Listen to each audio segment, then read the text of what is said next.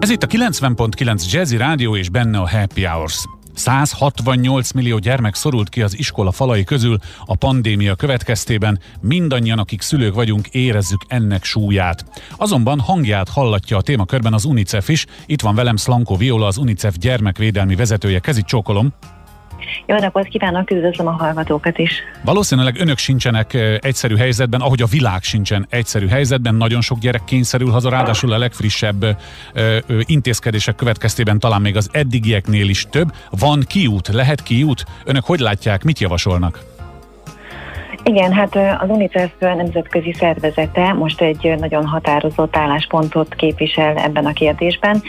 Kiadott egy közlemény tegnap, aminek az a lényege, hogy, hogy hát felszólítja tulajdonképpen, vagy felhívja a figyelmet arra, hogy az iskola bezárások azok milyen káros hatásokhoz vezetnek a gyerekek életében.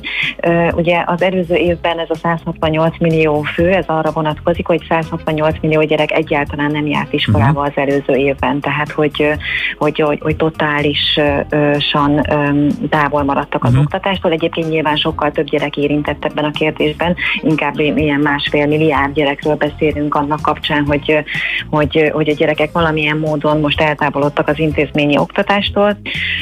Az UNICEF-nek, mint gyerekjogi szervezetnek, vagy mint a világon a legnagyobb gyerekvédelmi szervezetnek az a feladata, hogy ilyenkor arról beszéljen, hogy, hogy ez mit jelent a gyerekek életében. Tehát, hogy a, a, amikor a gyerekek kiszorulnak az iskolákból, akkor nem csak, a, nem, csak, nem csak az a helyzet, hogy az oktatáshoz való joguk sérül, hanem egy csomó minden más szempontból is veszélyeztetett helyzetbe kerülhetnek. Különösen azok a gyerekek, akik egyébként is mondjuk hátrányos helyzetben vagy, vagy sérülékeny társadalmi csoporthoz uh-huh. tartoznak. Ide értem például azt, hogy, hogy egy csomó gyerek gyakorlatilag csak a, a, az iskolában kap megfelelő élelmet. Ide értem azt, hogy, hogy a, a, a gyerekvédelmi jelzőrendszer, vagyis a, azok a szakemberek, akik mondjuk azt kell, hogy jelezzék, hogy mondjuk egy gyerek adott esetben veszélybe van otthon a családjában, mondjuk elhanyagolás vagy bántalmazás áldozata, azok a szereplők most megint kiesnek a rendszerből. Ide értem azt például, hogy a gyerekek életére milyen mentális vagy pszichés következményekkel hat az, hogyha ha nem, ha, ha nem, nem járnak iskolába. Tehát, hogy, hogy mindezzel az UNICEF azt akarja elmondani ezzel a kiáltványjal, vagy ezzel a közleménnyel, uh-huh. hogy nagyon sok olyan, olyan gyerekjog sérül az iskola bezárásokkal összefüggésben, amivel szemben, vagy amivel megkövetkeztében fel kell lépnie egy, egy, egy felelős Értem. kormánynak.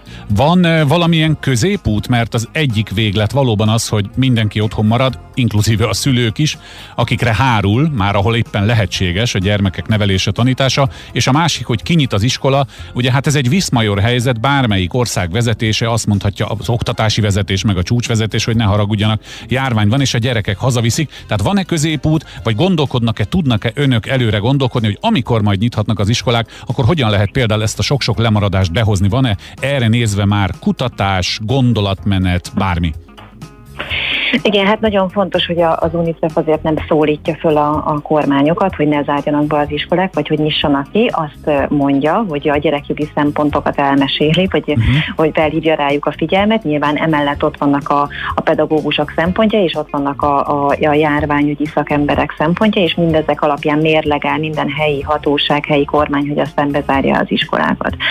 Ö, ö, az fontos, hogy, hogy, hogy igen, készüljön arra akcióterv, hogy hogyan lehet ezeket a károkat minimalizálni. Tehát például, hogyha megint digitális oktatásra kényszerül egy csomó hátrányos helyzet, ugye a hátrányos helyzetű gyerekeket érinti ez a legrosszabbul, akkor legyen arra akcióterv, hogy ezt az időszakot ezúttal hogyan vészelik át azok a gyerekek, akiknek esetleg nincsen otthon megfelelő technikai eszközük. Ugyanígy a, azzal kapcsolatban, hogy a, a, az iskolai étkeztetés akkor hogyan kerül a, a, a családi környezetbe a hétköznapokon.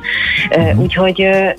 igen. Van, hát, igen, a, van tennivaló bőven, igen, és van szempont is, és ha jól értem, amit mondott, akkor tulajdonképpen amit önök most tenni tudnak, az az, hogy ezt a szempontrendszert, eh, ezeket az érveket felhelyezik az asztalra, hogy ez is ott legyen, amikor döntéseket hoznak. Jól értettem ezt?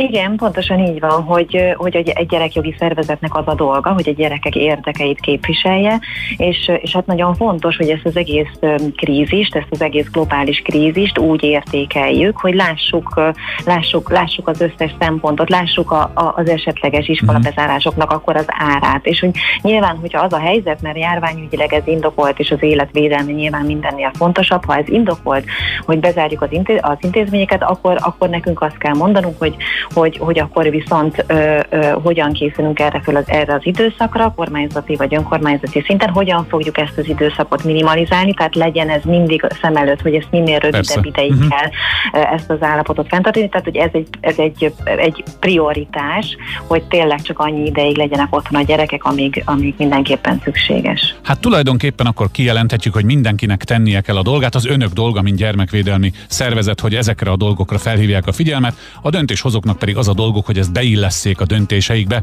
Szlanko Violával az UNICEF gyermekvédelmi vezetőjével beszélgettünk, reméljük ez a kis nyilvánosság is segített abban, hogy az üzenetük eljuthasson. További jó munkát önöknek, kezét csokolom. Köszönöm szépen a meghívást, viszont hallás.